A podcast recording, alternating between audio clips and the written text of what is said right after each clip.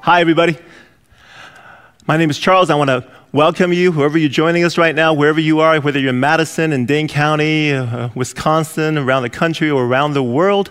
Uh, to the Chinese speakers uh, joining in right now, Dishon Jimei Ping An, to everyone, welcome to Blackhawk Church. We're so very glad you're with us.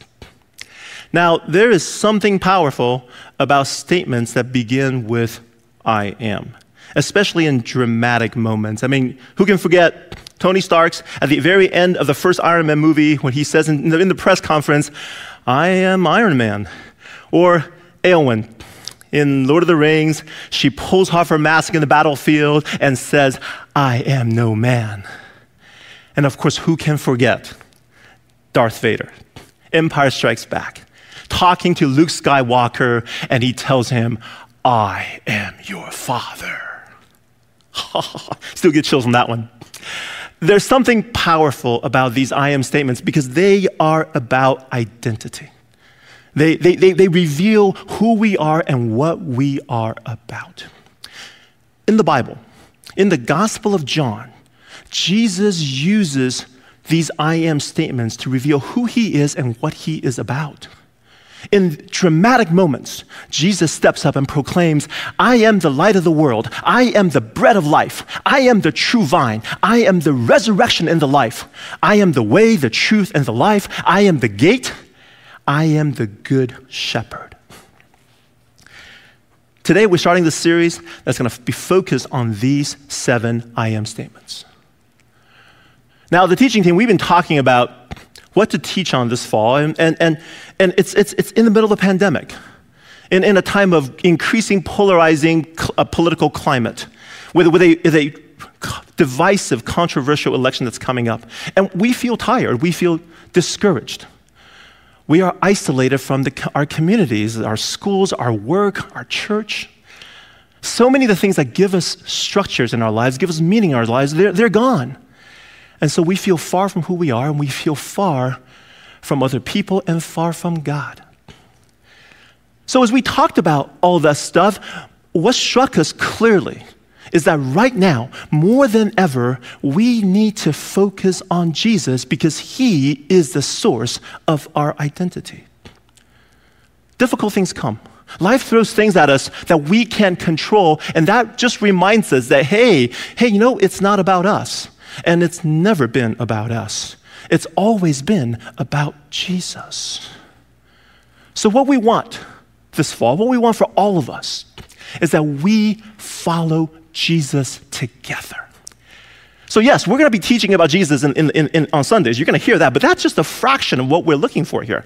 Because look, seriously, thirty-five minutes once a week, that is not enough to help us follow Jesus. We need to spend time with him if we want to follow him. So, two things: prayer and reading the Bible. First, prayer. We're going to be giving you ideas about how to pray individually and with others.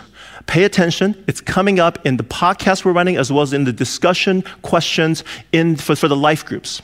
However, there's a special opportunity for the women in our church. At Blockhouse Church, we have this thing called the Encounter Women's Bible Study. It's a great place to dig deep into Scripture and to connect with other women. And this fall, Encounter Women's Bible Study is focused on studying prayer. Highly recommended. I encourage you, go to our website and sign up. Now, second, Bible reading plan. We have two reading plans. We're going to be reading through the four Gospels together this fall, Matthew, Mark, Luke, and John. Uh, one reading plan is to read through the four Gospels in over the course of ninety days during this fall. And the other one's for those of you who are, you know, like high-achieving types, you can actually read all four Gospels every month this fall. With the, the reading plans are starting now. Go to our website, sign up, and get started reading. And while you're reading, we're going to be providing these How to Read the Bible video clips. And they're short, and they're fun to watch, and you're going to be like, hey, getting deeper. So watch those on your own, share it with your friends, watch them in your life group. And finally, we want you to dig deeper into the Sunday sermons. So we are starting a, an, a weekly podcast that's related to the sermon. I'm going to be on the first one. Okay, so sign up for Blockhawk's podcast channel. So we have these tools for prayer and for reading, and then we have all these groups and watch parties where you get to share about all the things you are learning. And so the sermon series is really just working alongside all of that. Okay, so here, here is the schedule of the sermon series. And as you can see, it's, the I Am series is going to run all the way through to like mid-November, Thanksgiving, all the way into Advent season, Christmas season. We will take a two-week break, the two weeks before the election, to have a short series on politics and faith, and you would not want to miss that. Of course, you're, if you're paying attention, you would have noticed that, hey, wait a minute, we don't start the seven I Am series until September twentieth. That's next Sunday. So what am I talking about today? Well, you see, the seven I Am statements that we're going to be talking about, starting next week, we're going to be focused on the light of the world, Jesus is the bread of life, Jesus is the true vine. You notice we're actually focusing on the second half of these statements. Today, I'm going to be focusing on the first half of these statements. I am. The Greek is ego eimi. Now you're thinking, Charles, you're doing a whole sermon just on two words? Yes. And that is because when Jesus uses these two words, he is making an astounding claim about who he is. To understand this claim, we need to begin by talking about God's name. And yes, God has a name. His, it's a Hebrew name. His name is Yahweh. There is a connection between I Am and Yahweh. To understand this connection, we need to understand the meaning of Yahweh. If you have your Bible, please turn with me to Exodus chapter three. Exodus chapter three. Exodus is the second book in the Bible. It's the it's one right after the book of Genesis. And this is the passage where God actually explains the meaning of his name. Bit of background. Uh, the story in the Bible runs from creation all the way to the time of Jesus and the church. When God creates the world, he invites humans to, to rule the world with him and, and to have a loving community. Uh, that doesn't work out. Humans rebel. The world falls into sin and destruction and death. Around two thousand B C, God calls a man named Abraham. He says, hey, with your family, I'm going to build a kingdom. And I'm going to use this kingdom to woo the rebellious world back to me. I'm going to use it to bless the world. And so the story of Genesis contains story about Abraham, his son Isaac, his son Jacob, who is also called Israel. His, his, his descendants are called the Israelites. And Jacob, during a time of famine, takes his family and moves to Egypt. And that's where the book of Genesis ends. And so for our book, the book of Exodus, it picks up hundreds of years later, and the Israelites are still in Egypt. But because they have lots of children, and their population explodes. The Egyptians, they get nervous. And so what they decide to do is try to decrease their population by working them to death. And when that doesn't work, they start to drown their newborn baby boys in the Nile River. I just want to make this clear, okay? What we're talking about is genocide and ethnic cleansing as state policy. The Egyptians, they look at this foreign population that's come as refugees, and they take them and make them s- slaves, and then they drown their children. Now, I hate to be so graphic, but every time I teach Exodus, people ask me, why is God so mean to the Egyptians? And I'm like, are you serious? Okay, sorry, that's not the point of the sermon. Uh, let's get back to the story. So, in the beginning of chapter three, God approaches a man named Moses. Now, Moses was tending the flock of Jethro, his father-in-law, the priest of Midian. And he led the flock to the far side of the wilderness and came to Horeb, the mountain of God. So let's notice the details. Moses is a sheep herder in the Sinai wilderness. At this point, he's about eighty years old. Now, a sheep herder is an important job, but it's not exactly high on the social status. And eighty years old is getting a little too old to be doing this kind of work. But Moses has no other options. Why? Because he's working for his father-in-law. He doesn't have his own flock. So that's, that's Moses. Let's keep going. There, the angel of Yahweh, when you see the word Lord in all caps in your English Bible, that is God's personal name, Yahweh. The angel of Yahweh appeared to him in flames of fire from within a bush. Moses saw that though the bush was on fire, it did not burn up. So Moses thought, I will go over and see the strange sight, why the bush does not burn up. When Yahweh saw that he had gone over to look, God called to him from within the bush, Moses, Moses. And Moses said, here I am. Do not come any closer, God said. Take off your sandals, for the place where you are standing is holy ground. Then he said, I am the God of your father, the God of Abraham, the God of Isaac, and the God of Jacob. At this, Moses hid his face because he was afraid to look at God. Yahweh said, I have indeed seen the misery of my people in Egypt. I have heard them crying out because of their slave drivers, and I am concerned about their suffering. So now, go. I am sending you to Pharaoh to bring my people, the Israelites, out of Egypt. So God says to Moses, hey, I go. Bring my people out of Egypt. Now, okay, so put yourself in Moses' shoes for, for, for, for a minute, okay? What are you thinking right now? You are an eighty-year-old sheep herder in the Sinai wilderness, and uh, you're tending your father-in-law's flock, and a voice talks to you and said, hey, go to the Pharaoh, the emperor of one of the world's superpowers, and negotiate the release of their slave force. What would you say? I mean, look, I get it, okay? I get, I get this whole hearing voices in the desert thing, right? You're hot, it's thirsty, right? You know, you hear voices telling you crazy things, but usually, you know, they tell you things that are kind of reasonable, like maybe, you know, like maybe a building a baseball field in, in a farm in Iowa. Yeah, yeah we just watched uh, Field of Dreams. That's building a baseball field, okay? Here the voice is telling you, hey, go to the leader of a world superpower that's known for genocide and murdering children. Yeah. So Moses' response, I think, is most appropriate and most reasonable. Here's what Moses says. But Moses said to God, who am I that I should go to Pharaoh and bring the Israelites out of Egypt? Who am I? That is the right question. That is the appropriate question, right? Hey, God, you want to rescue your people? Awesome. Kudos to you. But you got the wrong guy. I'm nobody. I'm nobody. How does God respond? And God said, I will be with you. Moses says, who am I? And God says, I will be with you. Meaning, who you are does not matter.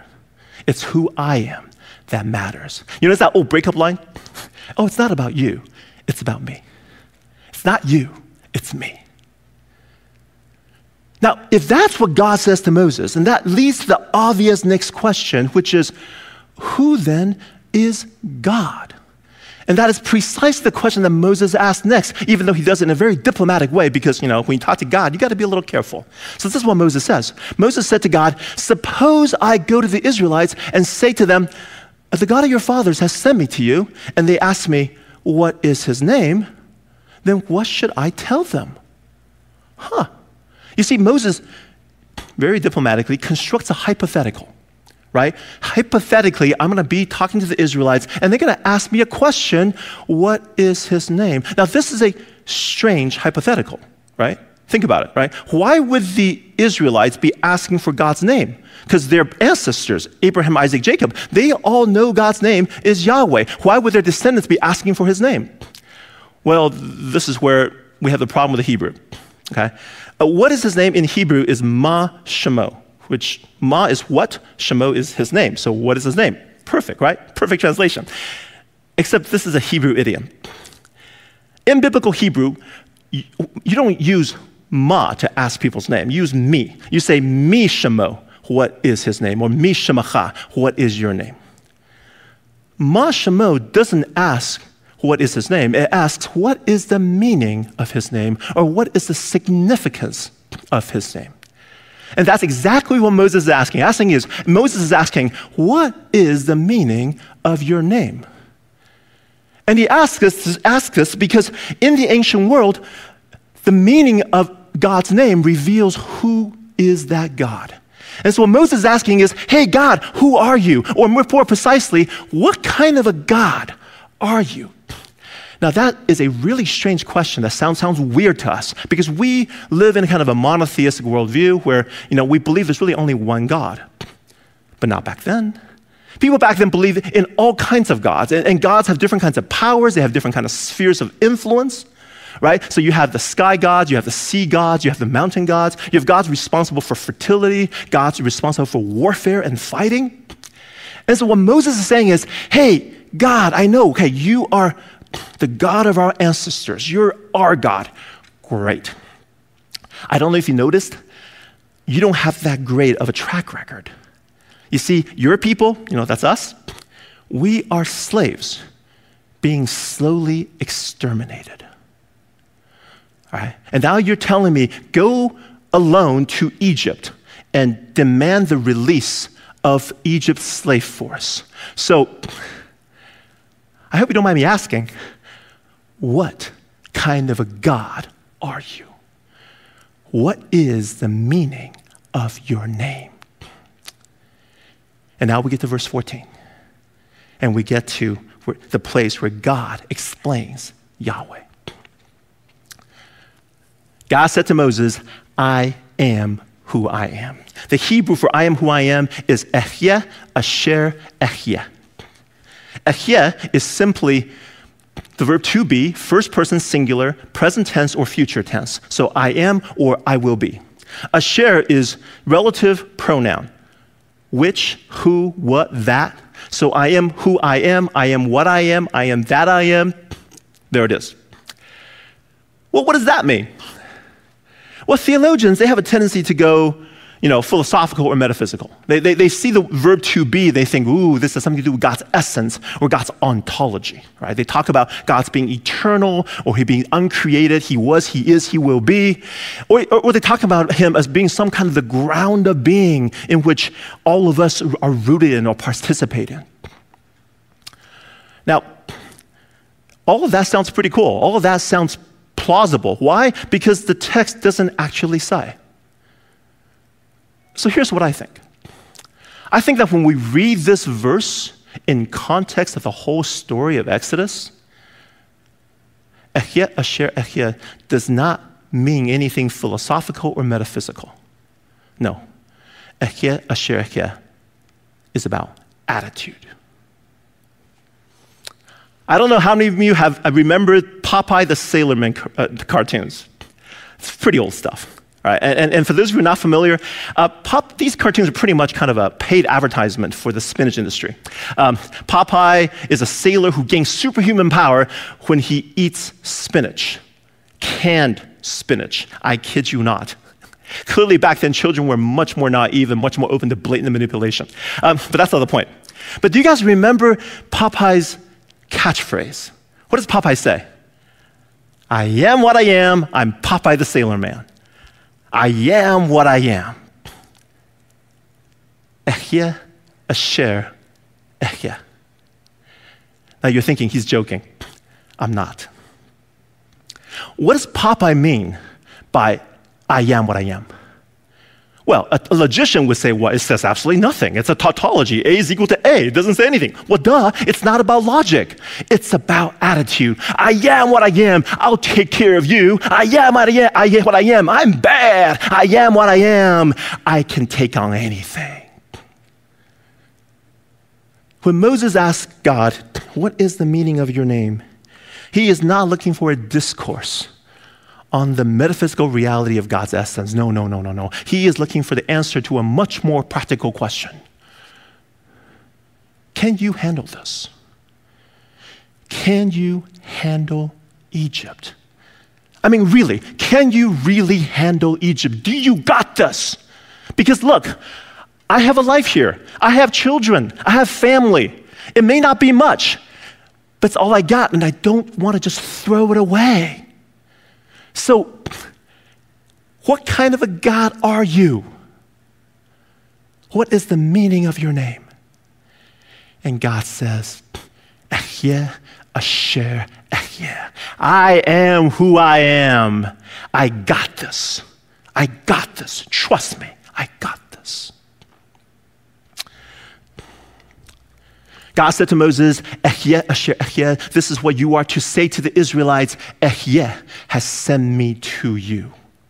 This is where God starts explaining how, how, how Ehyeh Asher Ehyeh becomes Yahweh, right? Because I am who I am is a cool name, but it's kind of long, it's kind of hard to use. So the first thing God does is he shrinks it down to just I am, just Ehyeh.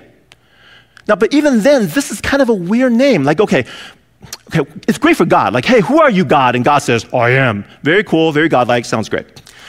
But it's hard for other people to use this, right? Like, okay, what is the name of the God you worship?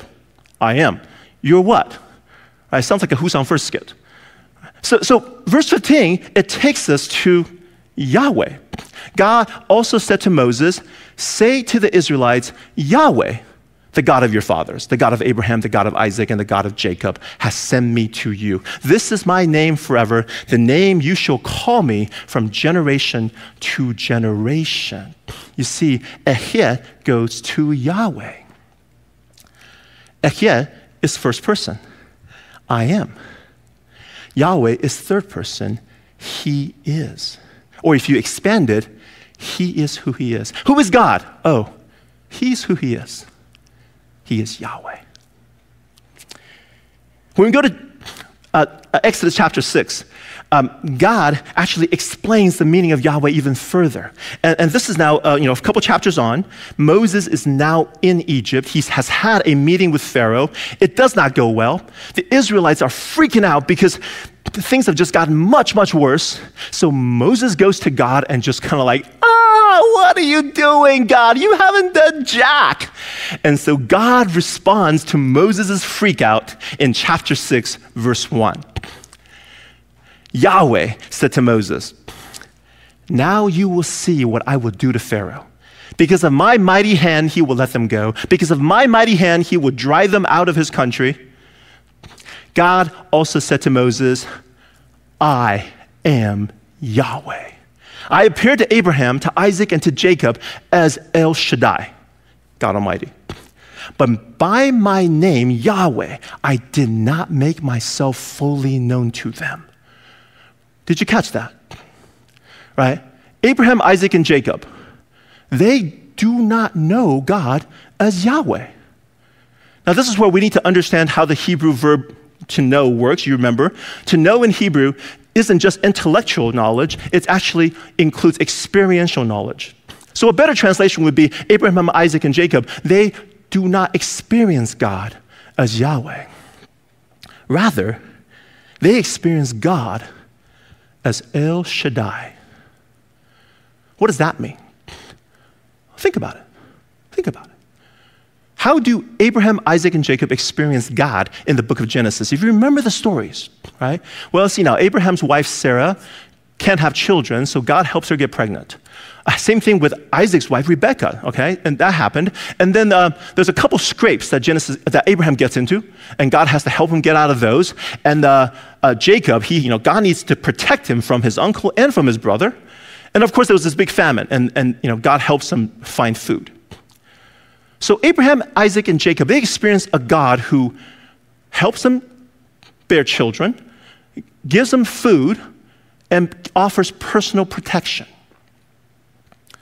What I'm describing in the, in the ancient world is a personal God or a family God or a clan God. Okay, I know, I know, this sounds kind of weird, but this, that's a thing in the ancient world, okay?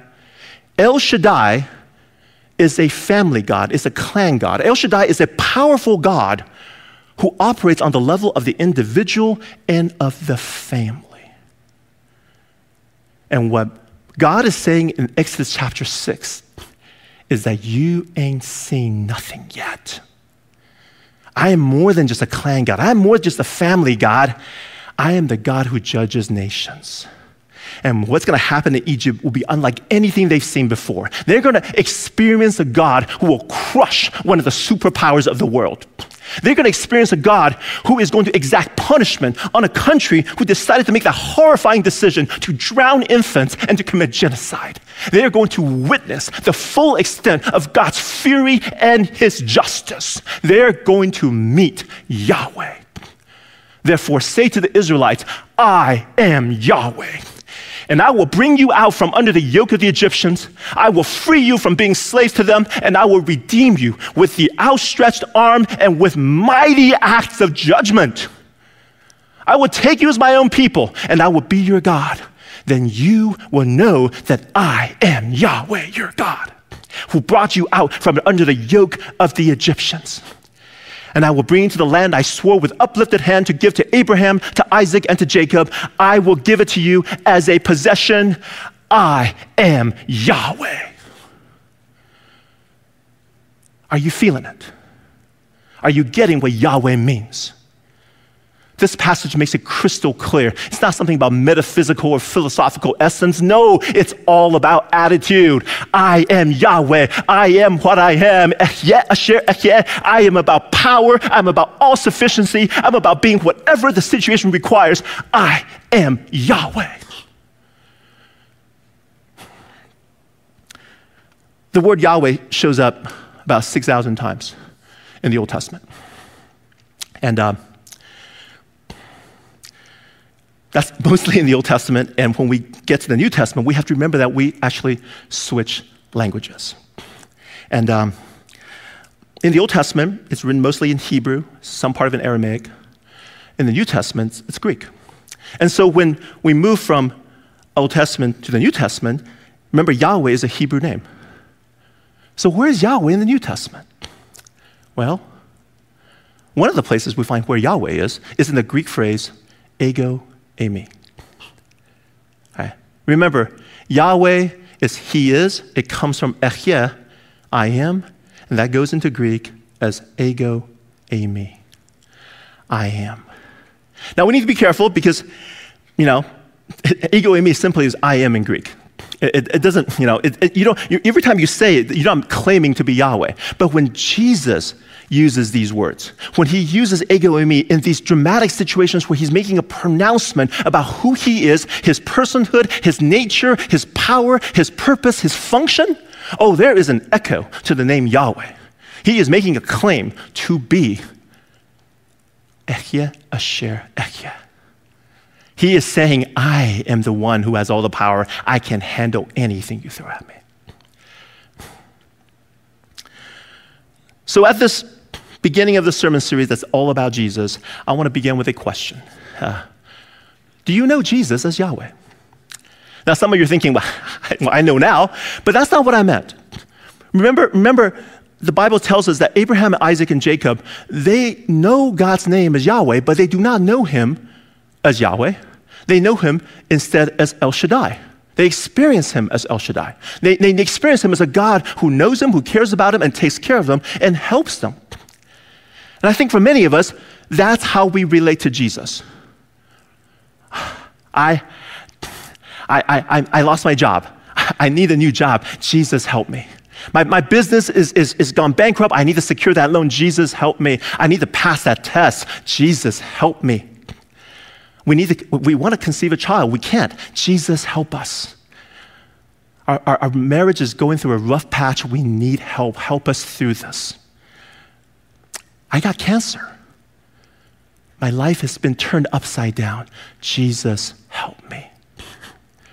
Like Abraham, Isaac, and Jacob, we know God's name is Yahweh, but we experience him as El Shaddai. And I think for most of us, when we begin to follow Jesus, that's where we start with. We see Jesus and, and experience him as El Shaddai. And that's as it should be. That's how it should be. Why? Because we are broken people. We are selfish. We're envious. We have a predilection to lie, to make bad decisions. We have dysfunctional relationships. And on top of that, we have a body that, that gets old and breaks down. Ever since I turned fifty, I've noticed that like maybe like thirty percent of my conversations with my friends are about kind of the medications we're using. Slight exaggeration, but you know what I'm getting at. And on top of that, we live in a broken world, right? We have, we have a broken physical world of, of, of environmental catastrophes, of, of, of climate change, of wildfires, of, pollu of pollution, of hurricanes, of pandemics. We live in a broken political world full of inequity and exploitation, violence, and injustice. And we live in a broken cultural world that celebrates values and behaviors that you tell us is not what you have in mind for us. We are broken people living in a broken world, and we need help. Some of you listening right now, you're, you're, you're like, I feel like life is totally out of control. Things are coming at me so fast, and, and the stresses and the struggles in my life, they're just overwhelming me. I can't do this.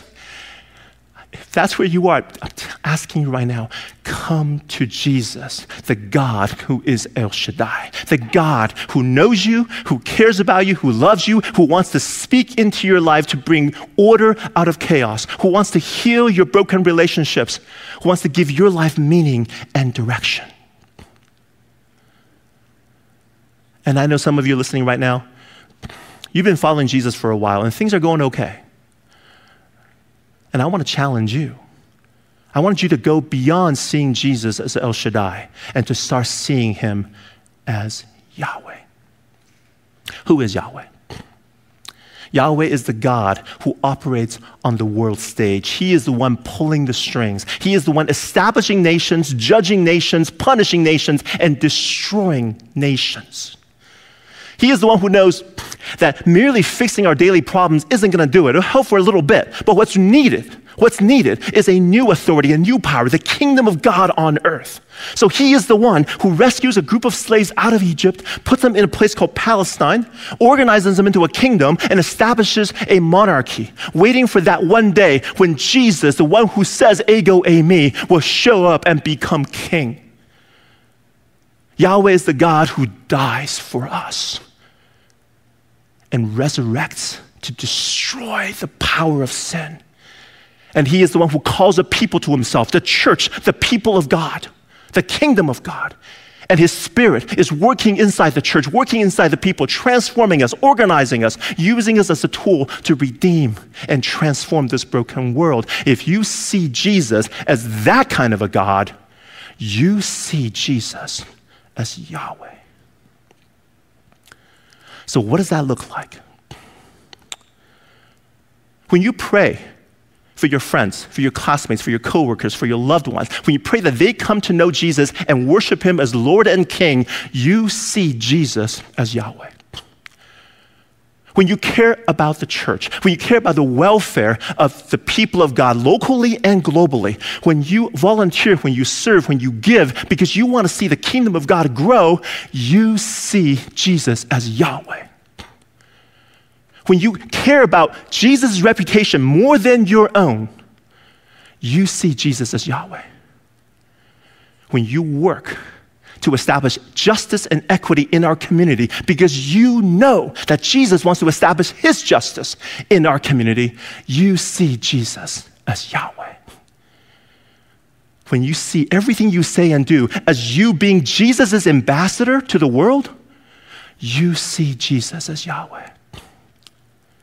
And when you regularly ask yourself the question, what am I doing in my life to help further God's mission for the world?